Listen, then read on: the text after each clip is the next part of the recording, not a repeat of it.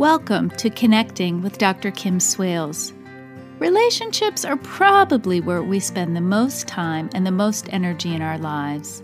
They can be the sources of our greatest joy, but they can also cause us the deepest pain and frustration. This podcast is about helping you connect a little bit better every day in your relationships.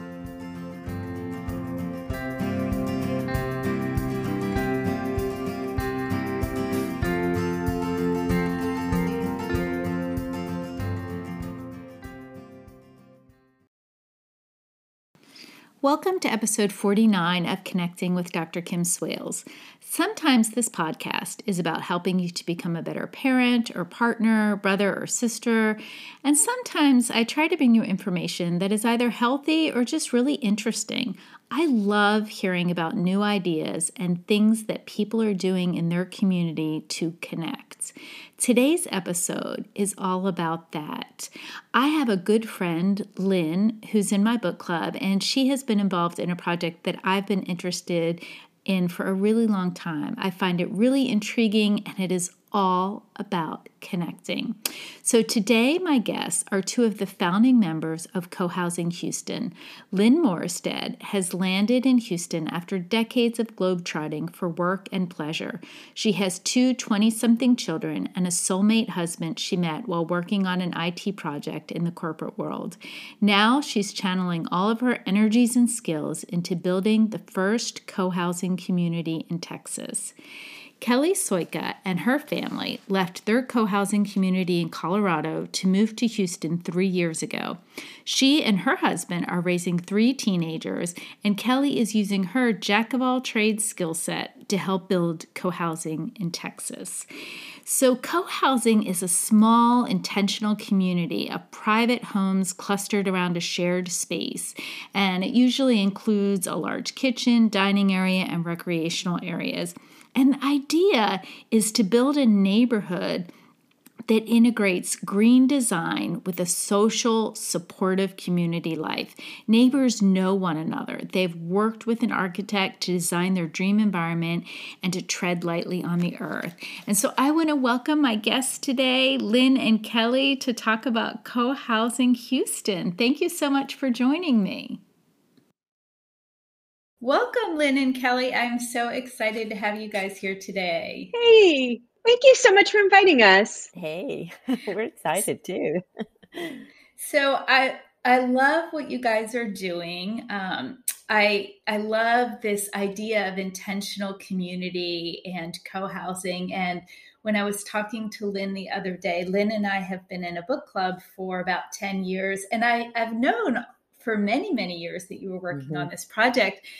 But when we were talking about it the other day, just almost this light bulb went off that you would be perfect for this podcast because the whole podcast is about connecting. And that's really what the whole thing mm-hmm. of intentional community and co housing is about. So, for our listeners who, like me, before I met you, Lynn, I had no idea what co housing was.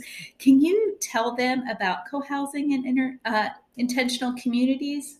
Yeah, well, I can speak to part of the story because um, I have actually never lived in co housing before. So I'm just kind of on the theoretical side of it and experiencing some of the benefits virtually these days. And then Kelly can talk to you about actually living in co housing because she's done that for six years. Um, so, so co housing is a, a concept whereby we all own our own homes, as we do here today in our neighborhood. But we're all clustered around a shared green space, and we have shared uh, shared common house in the design of this. And so we we have a very large shared life that comes together, and it's designed such that that happens much more naturally. Uh, which takes some architecting in Texas, as you know. For those of you that live in Texas, we try to avoid any kind of situation where we might be outdoors and having to spend time in the yard or on the driveway talking to people because it is too hot. So mm-hmm. it's a kind of a, it's more of what people might think of. I like to say, since I grew up in Europe, is kind of an old fashioned English green where all the houses are clustered around this green and we're all looking uh, to each other. We know our comings and goings, but we and we have a sense of strong belonging but we all still live in our own private personal spaces so it's not like a glorified college dorm which is a big fear of some people but I, i'm going to ask kelly to talk more about the lived experience yeah, thanks, Lynn. So, yeah, the design is definitely really important because the design is what facilitates better relationships and deeper relationships. Um, it's been interesting for me to move from co housing into a more traditional, you know, I lift up the garage door, I pull my car in, I close the garage door, and I can get my groceries within, you know, 20 steps to the to the fridge. Mm-hmm. You know, that's the, the traditional way that people live. It's very convenient for the things that you need to do every day. The difference with co housing is it's really convenient for the people who you live around to interact every day. So there's some real keys to how that community gets built. And one of them is having some shared things that you do together. So you would have shared meals. Uh, there are common house dinners a couple of times a week in most co-housing communities. Um, and you know, to sit down and just eat dinner with your neighbors regularly is really different than the way that most people live. And what that does is facilitates kind of moving beyond this, hey, how's it going stage to really being able to hear about what's going on in people's lives.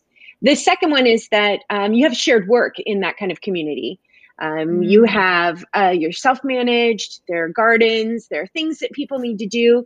So you have a real sense of accomplishment with your neighbors when you go out and get things done. You also literally have things to talk about, which is important. You know, it can't always be about what are the big things going on in your life it also mm. should be about hey what are we going to do on saturday about the lawn you know it, mm-hmm. it expands that kind of conversation from you and your partner or you and your spouse to a bigger group of people and then the third one is this kind of everyday encounters you just need to see people frequently you need to brush up against them and meet them where they are you know when i pull into my into my garage I can make plans with someone to get a cup of coffee or to go for a walk or to go do something, but that requires some work.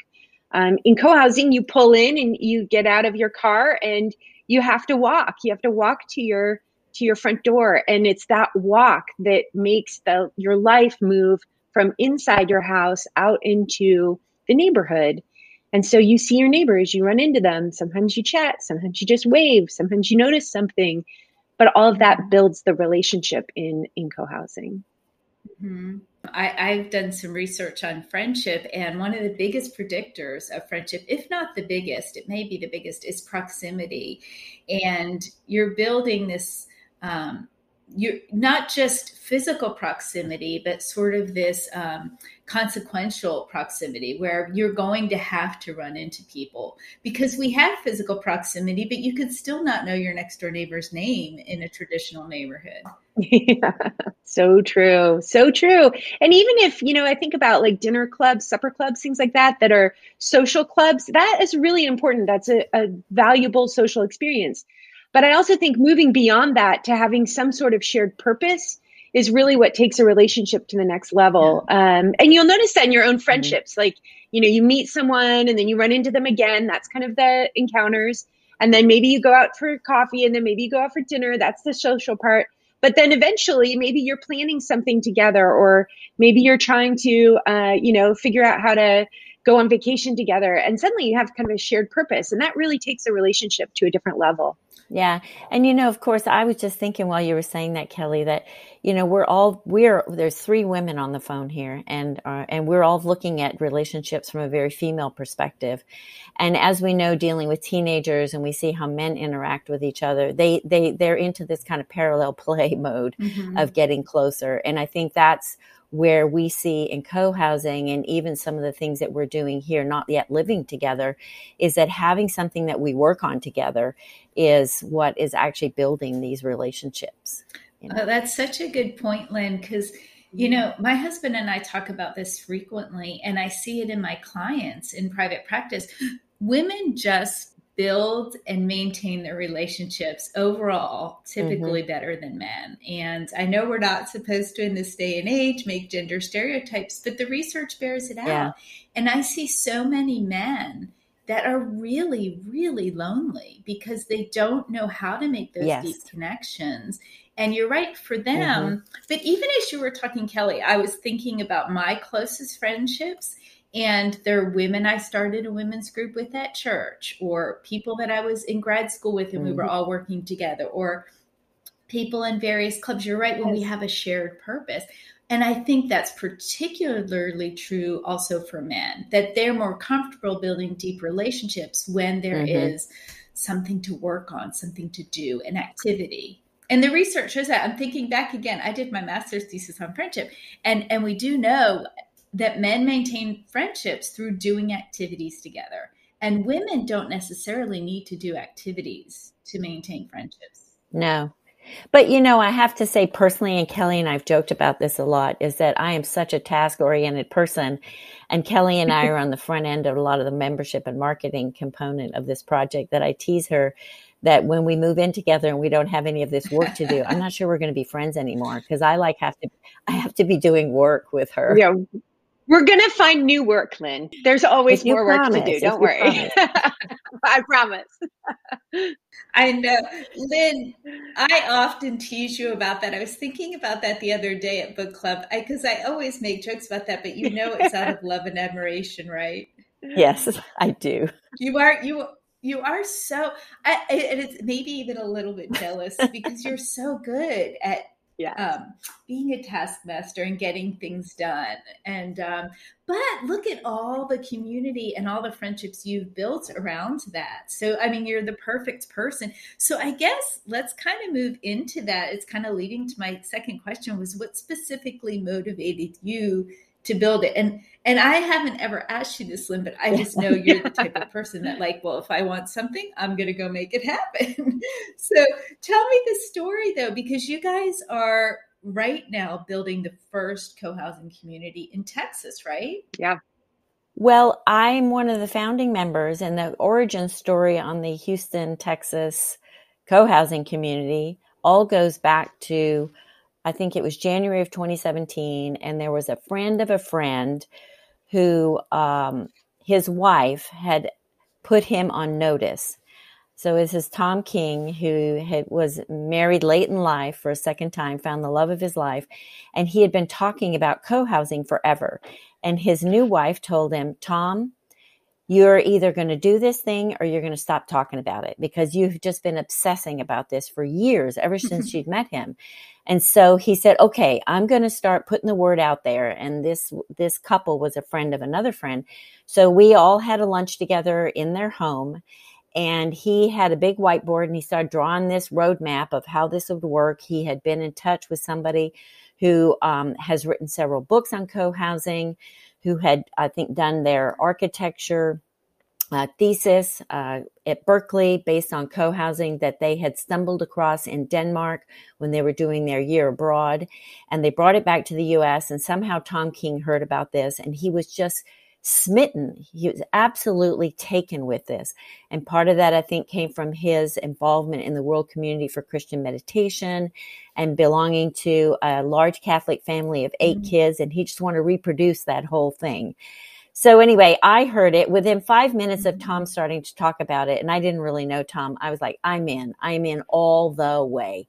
It has so many hooks back to things that I've experienced living abroad, uh, living as a young professional in Germany in kind of a co-living situation where I didn't have my own home, but it's a similar concept, kind of a more like a, um, a more, I would say more rigorous version of a U.S uh, roommate situation where we were making more decisions together and doing work together. So I was all in. And then we had to start getting beyond just that small group of people in that living room in a Westview house. Um, and so we then started uh, setting up public information sessions at the Black Lab in 2017. And then we eventually, in November of 2017, invited Katie McCamant, who is the consultant that I was talking about, to come to Houston and give a talk. And we managed to get 150 people to show up at the Asia Society on a Friday night to do a talk. And then the Saturday and Sunday following that, she conducted a two day intensive workshop. And coming out of that, we then launched work teams to start finding a site to do this, to start organizing our finances and the legal structure, to start doing membership and marketing activities. And that really served as the catalyst and the launch pad. And from that original, what we call Getting It Built workshop back in November 2017, we still have several households who are part of that founding group. And we've then been working very hard to find mm-hmm. land and um, move people beyond. And as you know, Kim, in 2017, in the middle of all this, we flooded in Harvey.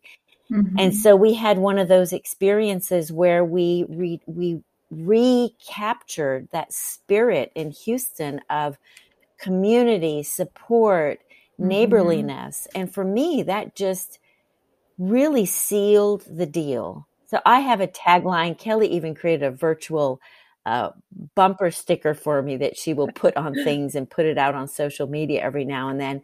To me, co housing is disaster free neighborliness.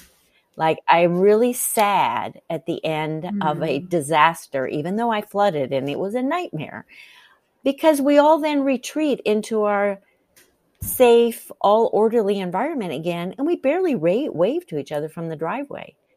And I, I, had one explorer tell me who came to kind of investigate our, our community, still with us.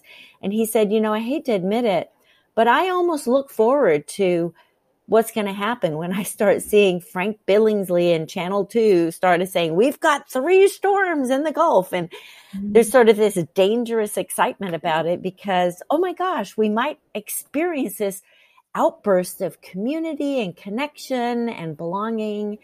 And so that's really what keeps me going and moving forward. It really it was amazing, Lynn, and I think we were my family was one of the first to show up at your house after you flooded yes. in our neighborhood and my little daughter, I have a picture of her swinging a sledgehammer in your garage and we delivered pizza. We drove up and down the streets delivering Domino's pizzas that people from oh. all over the country had sent. My daughter, I, oh. am almost embarrassed to say this, loved Harvey for that exact reason that yeah. you're talking about See? because there was this sense of community yeah. and don't get me wrong, people lost so much, and I still counsel mm-hmm. people. And still in myself, I admitted to you, Lynn, have some PTSD. Had it at 5 a.m. this morning when we had a horrible did, yeah. storm. I still don't have power. Um, but this morning when that happened, Lynn, it felt like the earth was splitting open because I think our electric box I think, was struck by lightning. I don't know what happened, but I thought of this interview and I thought, wow, how nice it would be to, I would feel safe in that community, that there are other mm. people with us kind of going through yeah. this in this thing together and you know when you think about covid and all of the things that we're experiencing with such more frequency we're experiencing so many more disasters how nice would it be to have that strength in numbers it builds resilience and redundancy in your life that you don't mm-hmm. have when you live on an island, as yeah. we do, most of us. We do. So, Kelly, can you share with me just a little bit about what it's been like for you living? Because you have lived in a co housing community. Yeah. Well, what brought us to co housing in the first place is I feel like um, I, I'm kind of all about community if we're going to be really gendered, I am definitely the relationship builder and the person who had had experience with community gardens and a community preschool and all of those things. And I really saw a lot of value in my parenting um, and in my my broader life of having other people around to help, mm-hmm. you know, and to help make help figure things out together, have sounding boards, be in it all together. If I'm going to be on this raft of parenting three kids, I want as many people on it with me as possible that was me. Mm-hmm. And then there was my husband who was not so much that way. And he, in particular, you know, has a very busy career and travels a lot for work. And also, I would say that his identity is often uh, really shaped and defined by work. You know, the mm-hmm. people he knows, where he goes, the things that he does. And so for him, he just didn't see why this was going to add a ton of value to his life. But I think he could see that it would be good for for me and for our girls. And so he he was willing to give it a try. And then the interesting thing as we as we lived in co-housing, it fulfilled my need to have those people around in good times and bad, you know, to help with the mundane and to help with the big things. For him, it was a different experience because I think he really felt like it gave him a whole other world separate from work mm. that had those same elements again mm. of, you know, purpose and tasks and you know regular things you know he, he could get in from the airport and just pop in at community dinner and stay and help clean up. And it gave him kind of that structure of being able to slot in very easily to family life. And so it's been interesting now being outside of co-housing. Both of us have kept some of those you know same things. It changes you to live in that environment. But definitely some things I, have noticed now when he travels for an extended period of time he comes in and it's harder for him to slot back in again mm. because he's still you know in kind of work mode and the way that the way that work works you know especially if he's been in hotels for a week and mm-hmm. and he comes home to you know three kids and chaos and all kinds of stuff it's interesting to me that, that that is different for him outside of co-housing than it is inside of co-housing um, and for me personally i miss having just that broader group being in a forming group helps for sure yeah. Because we've noticed that in our group when anything happens you know good bad or ugly I, I do have a group of people i can call and they're unfortunately not like at the next door yeah but um but people come across town to help. Well, it's interesting you talked about you and your husband being a little different because that was one of the things that I was going to ask you about. Like, I think about my husband and I. It's interesting when we first got married 25 years ago, I was definitely the extrovert and the more social person, and I'm very much community minded. But I've learned as I've grown older and matured, I'm actually really very introverted. He knows every neighbor's name he stops and talks to every neighbor. I'm the one in a rush to get to where I'm going and a little bit more um, avoidant. But I, I definitely am introverted. And I think about this like, are there certain kinds of people like he would kind of love this. I would be nervous about oh i have to eat dinner three times a week with other people or, I, you don't have to. Okay so that's what i want to ask. Like i would love it uh, sometimes but so that's what how does this who are the people that really yeah. thrive and like how does it work for somebody? Because in a family you're going to have a mix of really social community minded people and some more introverted people for sure. I mean, it's a playground for extroverts, right? Because yeah. you've got people there all the time. And so for introverts married to an extrovert, it's kind of nice too, because um, they can go expend that energy in the common mm. house and not wear down your energy. So that that's the first benefit to an introvert. Sign yeah. me up. The second, Come on, I've been trying to yes. get you. go find a neighbor to go chat with, or you know, or sometimes you know, I, I don't know. In my life, sometimes Mike is ready to, you know, kick back and chat. And I'm like, I still have seven hours of school forms to fill out. Yeah. So please go away. So, you know, it's nice because there's always somebody else in the community who can fill that need. Mm. The other thing that I notice a lot um, in life inside of co housing versus outside is that life inside of co housing is very, your social commitments are, are relatively defined. You know, it's yeah. like, I know that I'm going to be at community dinner on Monday nights from 6 to 7.30 and maybe i'll stay and help clean up even if it's not my turn but i'm going to be home by 8 mm-hmm. and so for an introvert you know you have two hours and none of it is chit chat time. There's no it's not like a two hour you know cocktail party where you're getting to know people and you're dressed up and you've got makeup on and you're you know really trying. It's really like roll in as you are and who you are at six spend two hours hanging out with people who already really know you and who you really know. So it's a low energy activity that tends to feed you rather than you feeding the mm. energy of the activity. And then you're done. Whereas in the in the, the rest of the world, it's like, you know, you notice like very few things have an end time. It's like come at mm. six and meet a bunch of people you don't really know mm. and look nice and stay for a long time and we're relying on you to help this you know party happen which has its place is super fun it's just a big energy investment and not something that people mm. want to expend every day you know kelly i was going to add my husband is an introvert and he the way he would talk about it if he was in this uh, conversation right now is he would tell you that being an introvert doesn't mean that you don't enjoy being with people. What it, I think it gets mm-hmm. back to this energy component that Kelly was talking about. He loves being in our co-housing community and is very social with the people there. The thing that stresses him out is having to make conversation with somebody he doesn't know or having to go through all of those initial hurdles that Kelly was talking about that you're staying at that kind of um, kind of what I call kind of the the makeup stage of uh, oh, Arlene, you mentioned I, uh, resume virtues. Like that resume, yeah. The, like when you're at that stage of relationship with someone and you really are just kind of going through your resume, like again and again, you know? Yeah. Yeah. And he doesn't want to do that. It takes a lot of energy. He doesn't feel comfortable.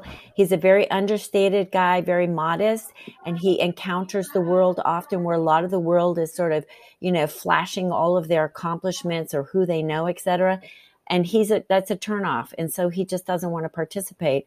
But if he gets into a comfortable rhythm with people, then he's very happy to sit around and he doesn't even need a task. Let me tell you, he's quite happy in the non-task realm. So, um, I, I, he really does. I think one of the best jobs of talking about being an introvert in a community because he is really looking forward to that. In addition to the fact that when I become too much, he can say, "Lynn, please go to the common house and find somebody else to play with because I'm not I'm not doing that." You know.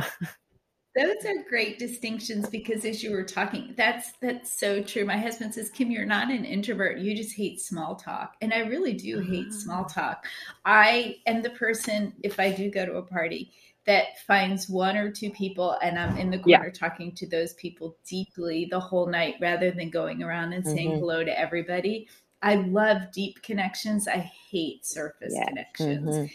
And I don't get anxious. It's not social anxiety, but it's like that's what I like, just what you're saying those deep connections, those authentic connections where you're showing up just as you are and nothing else. And so, um, but it, it, even that can be exhausting. And so, is there someone that you think, maybe not introverts, obviously, it, it sounds like this works for you, whether you're introverted or extroverted, but is there someone that kind of this, sort of living doesn't work for? Well, I think, you know, there are mm. different times in life too.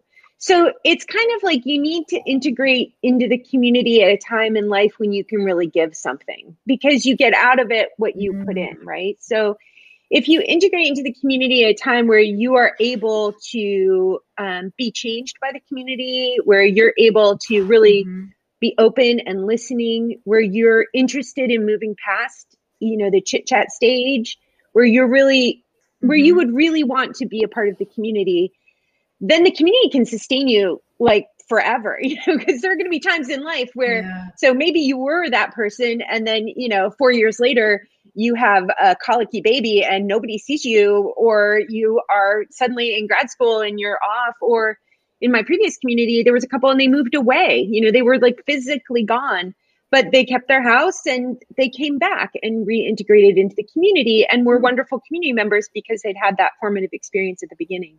So I think that, you know, if you're at a stage in life where you just, there's nothing to give, then you're probably not, mm-hmm. it's probably not a good time for you to develop that level of relationship. Maybe that's the time in life where you really need to rely on your existing relationships um, rather than trying to find a new community of relationships. But I would say for most people, there are pockets of time in their lives where they're open and able to do this kind of thing. I, I think that's, I haven't heard you say that before, Kelly, and I really, I think that's true. And I think that, um, that openness that, that I think is really, it has to do with the listening that you mentioned because I know that our world is often structured around us just waiting for the for our turn to speak mm. as opposed to listening and moving from intellectually understanding that to really having a deep experience of what that means and how that shifts you and your involvement in the community has been for me personally pretty profound and we haven't even touched on the concept of and we didn't mention this at the beginning of of uh, fact that this entire community is based on consensus mm-hmm. decision making, which is something that you either think is a great idea mm-hmm. and you're not really sure how to move into that, but you'd like to learn. Um, or you think it's a terrible idea because it's very wasteful and it doesn't really work at all. Mm-hmm. So it's it's a I can say personally a, a having come at this with a I'm really interested in this and I'm really curious in this and like I'd like to learn. I it's still hard, you know? It's yeah. so if you're a person who's not willing to learn or you're at a stage of your life where you don't have the broad, the, you know, the bandwidth to even tackle any kind of learning, then that might not be for you. But it's, I think when you, when you start thinking about who it wouldn't be for, it's not you like you can put a label on that per yeah. se, you know, and, and people have to kind of step into this pool, t- check the temperature, wait around a little bit, kind of see how it fits. Are they willing to adapt a little bit to the pool? Can the pool adapt to them a little bit mm-hmm. so you come together? On it. Yeah, compromise. That's what, what, as you were talking, I was thinking you have to, yeah, it's not a personality trait per se, but are you at a stage in life? I loved what you said, Kelly, where you have something to offer other people. Yeah. And because that is the whole idea of this community when I think about it, um, and that you can be adaptable, that you can make compromises. Um, you know, yeah, Kim, go ahead. I, I just want to stop right there because I actually personally, my I have a takeaway on this. I don't like the word compromise. Oh, okay. Because I do not feel like the shifts that I have made in my personal approach to some of the big decisions, I have not walked away feeling like I have compromised mm. quite. The, and this has been for me this kind of huge transformational experience where we had, I'll just give you a very specific example. We had to make a decision. We decided we were going to have a pool. Okay. Every, that was a whole big thing in and of itself, but we all consented we were going to have a swimming pool. But then it came up to what was the location of the swimming pool. And there were two camps. One camp wanted it in this place and another camp wanted it in another place. And as we went through this long weekend, all in Zoom, let me just say too, mm-hmm. so we're mm-hmm. not even able to read all the body language. I ended up in a small group of two who were still in Camp B, and the rest of the community had gone to Camp A.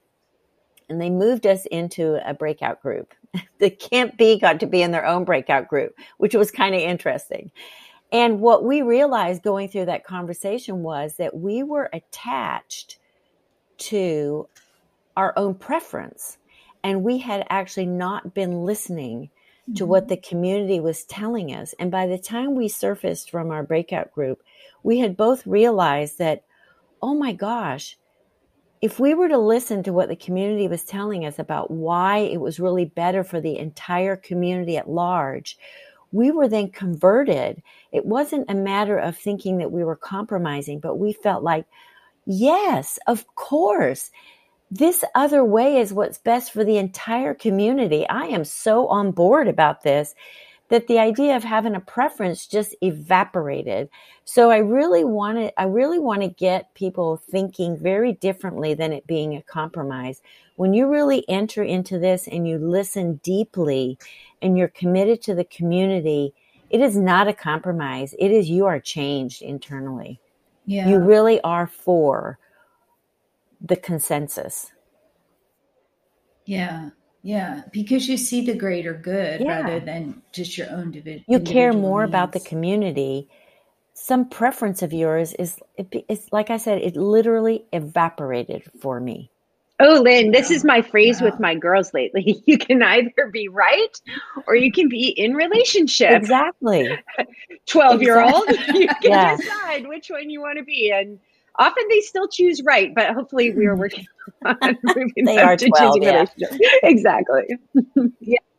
And in marriage counseling, which is what I do a lot, um, for my job, we say you can be right or you can yeah. be happy. yes, yes. Yeah. Yeah. No, that's really good. That's really good.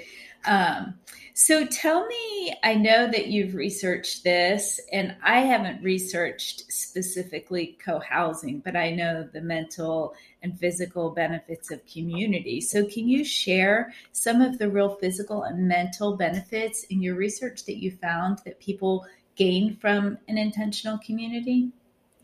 Well, I've got, I mean, I, here's one, and my second tagline, besides the, um, you know, disaster free neighborliness, my second tagline is it's an inoculation against isolation. And as we touched mm-hmm. on a little bit mm-hmm. before in my in my household, you know, under my roof right now, I'm lucky enough to not be living alone. So there are three of us: um, my husband, myself, and my 26 year old daughter, who's in medical school. So Uh, she just hasn't launched yet for for some good reasons. But you know, COVID really showed us, the three of us bubbled up here together, that we we cannot meet each other's needs completely, and we really do need a broader mm-hmm. community. I can't tell you how often I would just say to those two, okay, that's it. I'm done with you guys. You know, like I want to play games. I'm locked up with you two and I've got no other outlet. You're going to have to meet me halfway. So it was a, and then my husband would say, I can't wait for you to have a common house to go to because I cannot play Scrabble with you one more time, you know? So I, think it's, it's that, um, it's an expansion, it's an extension of your life that it makes you more uh, resilient to situations. And for me, the, the stresses of COVID, just reinforce that that need. Mm-hmm. That's interesting, Lynn, because I would say for me, the mental benefit is um, a feeling of being settled, of being in a place and around people to be exactly who you are, um, and to be able to be seen as yourself completely when the minute you walk out of the door. To yeah, I guess to extend your home too, because that's the way you live in your own home. You know, to be able to extend that out into a neighborhood. Um, and then for me, the mm-hmm. the physical, yeah, there's an interesting thing that I've been thinking about a lot. That in co-housing, you just move around a lot more. Like you physically get up and move around because you need an avocado, and so you say, "I need an avocado," and someone says, "Oh, uh, here's an avocado. I'm put, I'm putting it on my doorstep," and then you walk and go get the avocado, and you see people, and you know you take your your trash isn't just like in a trash can in your garage. You have to walk out and like put your trash with everybody else's trash. So every evening, you know, you go do that. Or the activity level of of your neighbors affects your activity level. You know, you see somebody walking by with their dog, and the inclination of people living in crossing is say, "Okay, I'm going to walk my dog. You want to go with?" And you go for a walk with that person. Whereas like my neighborhood is dog walking central, but I've never had a neighbor here say, I'm walking my dog, just come along. I see you getting out of your car, dump mm-hmm. your stuff in the kitchen and come along. Um, so like I just think there's mm-hmm. a physical element to it, particularly as you are older, you know, it kind of enforces a lot more movement that you might give up otherwise. And when you're younger, when you have small kids, it helps you because you've got a lot more people watching kids and they're able to play independently um, at an earlier age. So there's a lot less like sitting on the park bench while your child plays, but you're just sitting there. You know, there's mm-hmm. there's stuff to do and get mm-hmm. around, and um, you know, you can garden while they're doing other things. It's there's a physical element to it. You know, Kelly, that that yeah. you know what, as you're talking about that, it just reminds me of all these conversations we've had with people who look at our design and they they they just resist it. You know, yeah. everything in their soul says no, I don't want to carry my groceries that far. No, mm-hmm. I don't want to have to uh, go to the you know to the to the elevator to to get up to my place you know I, I want to be able to just walk from my garage into my kitchen with everything they're resisting it and yet on the other hand they're buying into the idea that we need to do we need to do something different that we need to yeah. change the way we're living mm-hmm. but then the reality of it is uh, is that you know it's like wanting to lose weight, but then the reality of what that might mean. yeah. you know, Lynn, I think that that's mm-hmm. because um, people are fearful that they might not be able to do it on their own. Don't you think? Mm. And so then maybe the next kind of mental element is that there are other people around you to help you. So let's say oh, like my husband broke his foot in co-housing and it was in Colorado. So he had to like be on crutches uh, in Colorado, walking from the you know drop off point to the house when he would get home from the airport, lugging a suitcase, which is just not physically possible. Um, but neighbors would just see him, you know, there, and they would just pull his suitcase home while he came along on his crutches. And I think that that's the element that most people can't really envision. That if if I can't do something on my own, either short term or long term, that there are people around to help me with that. Yeah. And that gives you a sense yeah. of strength and security that is mentally reassuring that you know you're not, yeah. I mean, it's not only, it's not only when you're kind of in a need uh, position, but it's, it's also when you have an idea or about maybe doing something that's not needful or, or in any way, but like a great idea. Like you might think, oh, wouldn't that mm-hmm. be fun? Like we have a great example from yesterday mm-hmm. Somebody in our community said, oh, let's put a little free library on our site. Me personally, I like them in my neighborhood, but like, oh, to build one of those, get it installed, get it registered, fill it with books, like I, I'm not up for that task. But us as a community, somebody said, let's do it. And then before you knew it, we had somebody doing a drawing. Another guy said, I've got a woodworking shop. Another person, then Kelly brought it to her house and all the kids came over and they painted. And then we have an hmm. artist in the group who did a nice design. And then we had some people with woodworking and experience and somebody with a post. I mean, it went on and on and on. And yesterday we had, I don't know how many, 12 people drove hmm. over to the site. We installed it and it was just amazing. Like none of us would have made, done that on our own. So I, so I think it's, yeah. it's kind of the full spectrum of life, both from the needs and kind of the lower end all the way up to the aspirational and doing more and being bigger and greater than we are on our own, which is extremely exciting. And I think mentally mm-hmm. exhilarating for me, you know, inspiring. It is. I mean, I mean, it's just gonna. Everybody listening is gonna want to move in. Good. sounds so Great. But so, do you know, like, is there any research that shows people who live in these communities live longer, have better mental health, better physical health?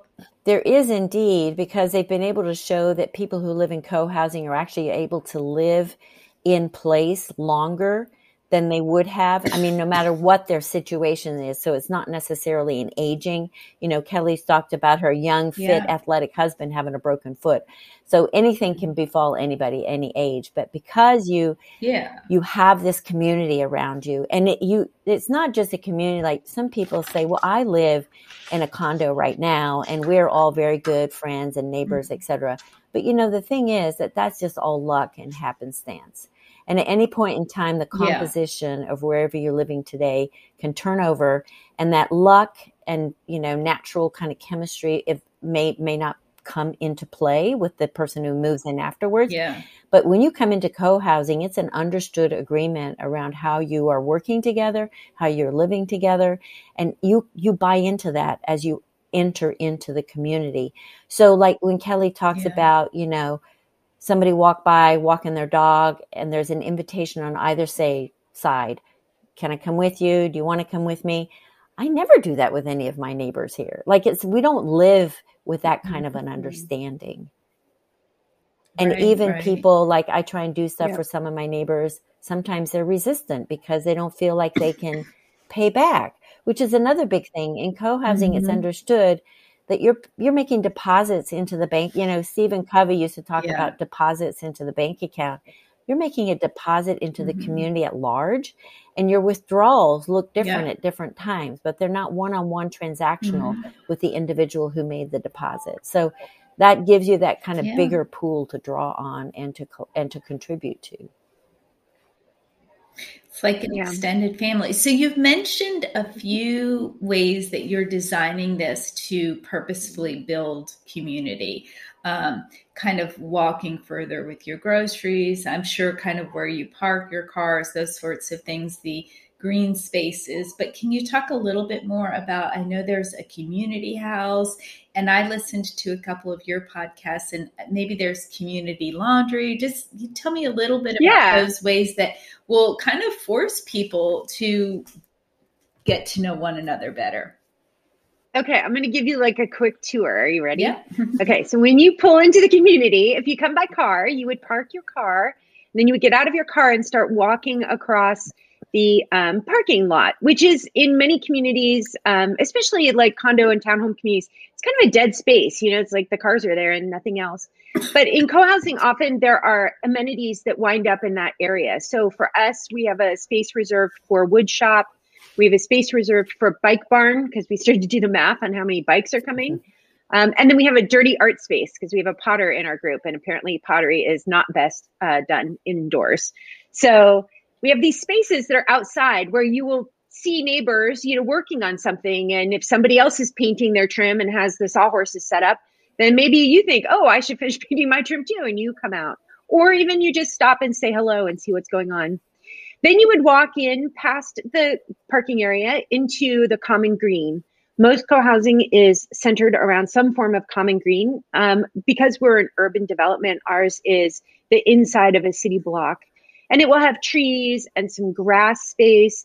It will have a play space for children and adults. Um, we tend to not put up kind of you know big like formal playscapes, but rather things that are interesting to sit on and climb on and jump off of, that kind of thing. And then we would walk into the common house. And in the common house on the ground floor, you would find a large open space for dining. Um, it also gets used for community meetings, it gets used for dances, it gets used for all kinds of stuff, but it's a big open space with a kitchen where you can um, prepare meals. And you'd most importantly find the mail room because that's where you're going to pick up all of the things and where you'll have to go mm-hmm. every day uh, before you get to your to your place. Then, if you go up to the second floor, there are a couple of open, flexible spaces up there where larger groups can meet. Because you want, if you want to have a yoga class or you want to have, oh, you know, Tom, we mentioned him, he's part of this meditation group. He'd be able to invite people over and use that space as an extension of his own home. There's also on that same floor a guest room which a lot of people don't think about um, guest rooms as being particularly community amenities. Although I think it's maybe making more sense now that people use Airbnbs a lot, right? Mm-hmm. But in your own home, you might have a guest room that you just never use. You know, it's just a, a dead space until the holidays when you try to cram all of your family members into it. Um, instead, you've got the common house. So your family can come visit, they can stay in the common house. There's a restroom, a nice bedroom they get to be a part of the community and um, you don't have to kind of support that space all of the time the other benefit of that is that like airbnb or something you know where you have kind of a parting of ways at the end of the night you're able to have your um, guests or friends come and stay in the community and see what community living is like so it's an interesting interesting way to kind of experience community is to go stay in somebody's common house um, some other the laundry situation. Yeah. Usually there is a laundry room in a common house. Um, ours will have one. It has larger laundry machines than you would have in your own unit. So even if you have your own laundry, you could still do, you know, sleeping bags and comforters and that kind of stuff there. But some people will choose not to have laundry in their own unit because there's something really lovely about standing and folding your laundry next to another person. It kind of is an age old activity that um, gives you, you know, 20 minutes of downtime that you then spend talking to someone else. So often you'll find somebody has, you know, dragged out their their nice, clean, fresh laundry and they're standing there folding it, and you can just stand and chat and keep them company while they do that. It's really lovely. So that's your quick tour of the common house. You would then, did I miss anything, Lynn? Yeah, I'm trying to I think of what else I missed. I I think you've covered it um, beautifully. I, I just when you were talking about laundry, I know. Um, I just the first time I heard about laundry and co-housing, I thought, oh God, that I mean, people not taking stuff out of the washer, not out of the dryer. This is going to be a nightmare. And I went to there's a national co-housing conference every two years, and I went to one in Portland in 2019 before COVID and we did touring. There's lots of co-housing on the West Coast, and we did uh, some tours. And the first thing I wanted to know about is I'd ask this woman, take me downstairs and show me what the real story is on laundry. And I kept saying, well, what mm-hmm. about this? Doesn't, pe-? and she said, no, it works. Like if, you know, you, you got to understand that these people have figured out how to work together. They're working together. Yeah. They're thinking about yeah. the community. Yeah. They're not just thinking about themselves. You are no longer in college. This is for grown-ups, you know. So I was very mm-hmm. impressed and I thought, okay, I can do, I'm definitely in on this. So. Well, speaking of that, this is, is for grown-ups. What's sort of the mix? So I know you have a number of families already committed to your co-housing community. Eh, tell me what that looks like. It's funny. I was just describing this to somebody this weekend, and she was like, so you do you have mostly you know gen x or boomers or like you know mm-hmm. generationally who do you have represented and so our kind of like pat answer is we have somebody from every decade including one couple's pregnant so we've got like even decades to come so we do yeah. have like you know chronologically people from every decade but I would say that from life experience or from kind of openness to technology or kind of all of those things that are different markers of age, I was starting to pick across like our whole community and see like where everybody is.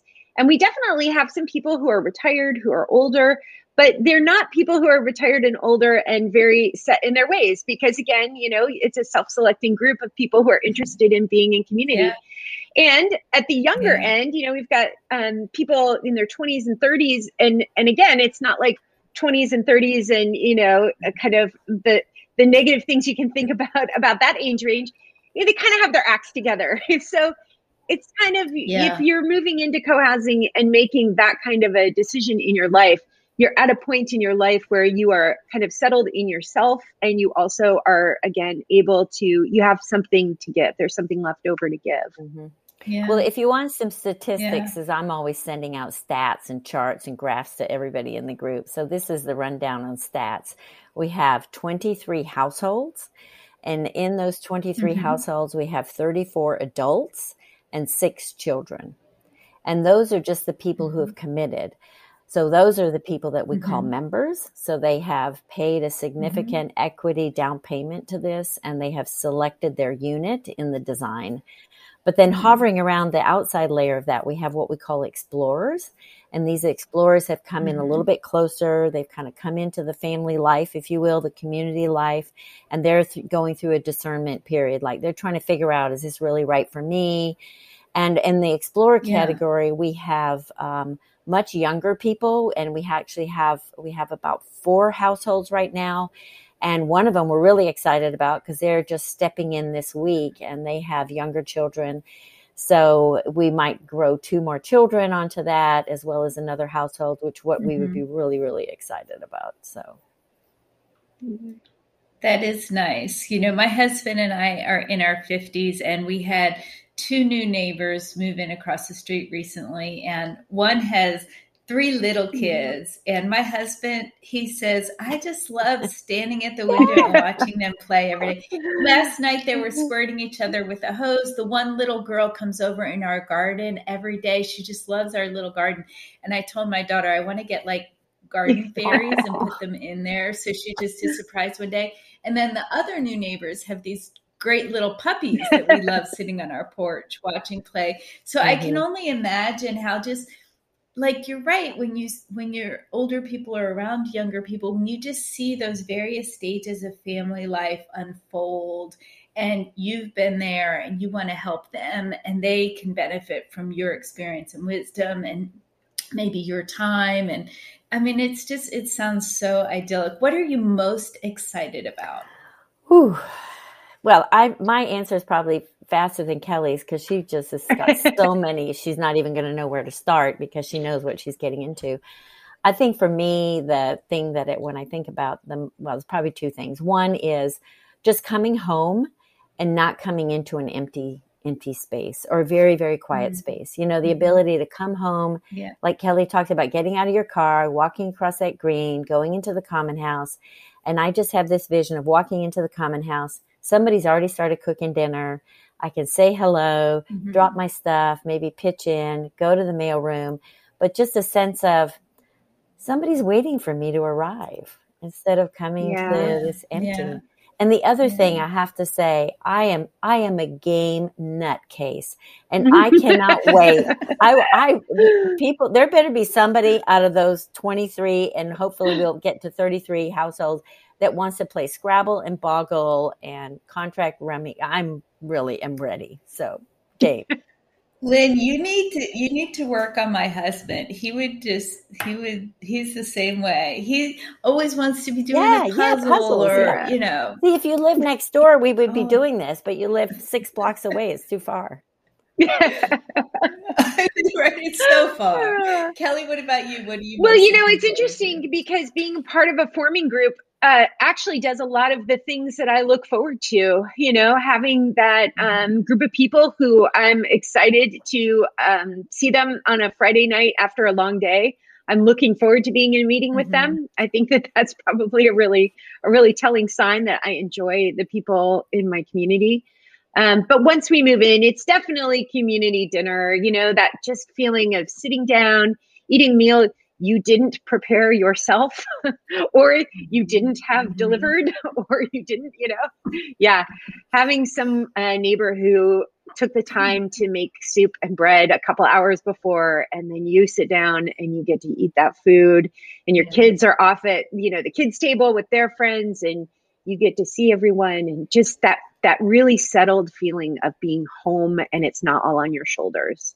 I really look forward to that. Yeah. Yep that sounds nice. When you talk about Friday nights, I just noticed that like Friday night, we kind of always want to do something. My husband's on a second career this year. I think Glenn knows this, but he he left the oil industry and he's a sixth grade math oh, teacher at a charter school cool. down by Hobby Airport. So I mean, he is tired on Friday night, but we kind of want to do something but we're too tired yeah. to do anything. And I'm I'm counseling and podcasting all week. Like so like it's sort of like we we want to sit on the front porch with people, but we don't want to call yes. anyone. We don't want to eh, get drinks and appetite. Like we just so it's this is exactly what you're saying. Like they'll just yes. be there. You don't have to really even make yes. plans.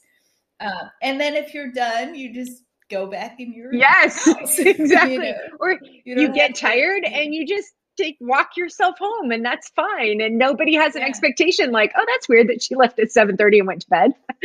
It's more like she had a yeah. long week. That's yeah. good. Yes. yeah.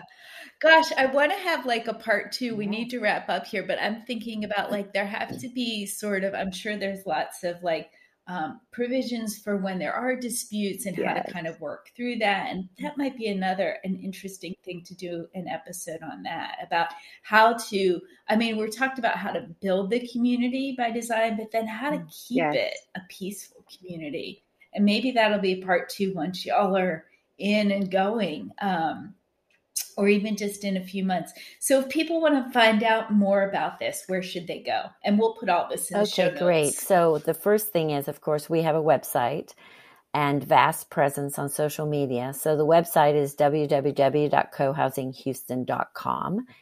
And we're present in every kind of channel you can imagine in social media, from Nextdoor to Twitter to Facebook to Instagram. And Kelly puts out something at least three times a week, and then the rest of us you know, you know, put other stuff out there. So that's really the the thing. But if you if you want to go scratch a little bit deeper than that, you should go to sign up for one of our uh, public information sessions on Zoom, and we have those three times a month at different times of the day um, different points in the month. So that should hit whatever your work schedule is or your personal life schedule is. And we'll go through some of the basics of co housing, how that works, and we'll actually give you a uh, virtual fly through of the description that Kelly gave. We actually have a little video, a four minute video that she does this fabulous oh, narration of, but you get the visual as well as the audio too. And then if you really, really, really want to know more, which we would hope that everybody would want to, then you come in as an explorer. So you then say, you know, I'm pretty interested. I'd like to put in $150 and get really close, have you guys give me an in depth orientation, meet people who are making all of these decisions, come to our internal meetings. Um, you can also then uh, you meet with the finance person and the finance team on your own. You can meet with a design person. You can look at all the different layouts, etc. I think the thing that we impress upon people in this is that we're we're not selling real estate here. We're selling community. Yeah. So community first is yeah. what we lead out with. And that's where we really kind of yeah. run up against what the way normal kind of real estate works because everybody wants to come and say, What's the price? What's the layout? I'm like, No, and then they feel, right. some people feel a little bit weird that we, like, are you hiding something? Why won't you show me that?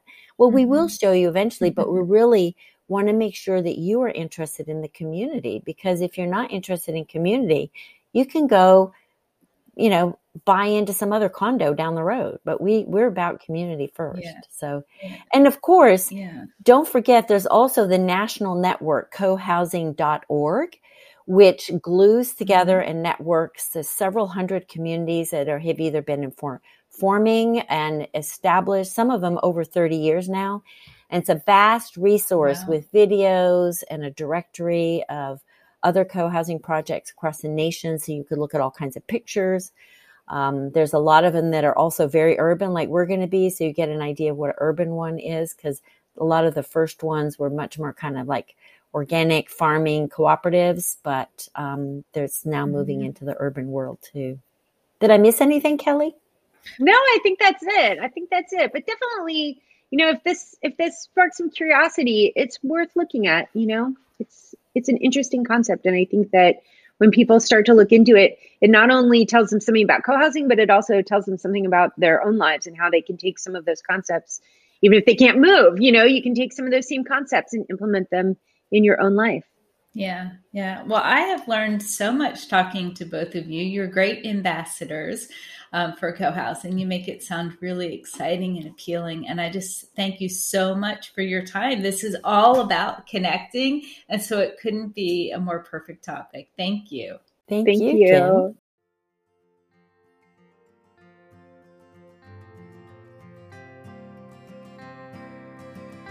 Thank you so much for joining me for this episode of Connecting with Dr. Kim Swales.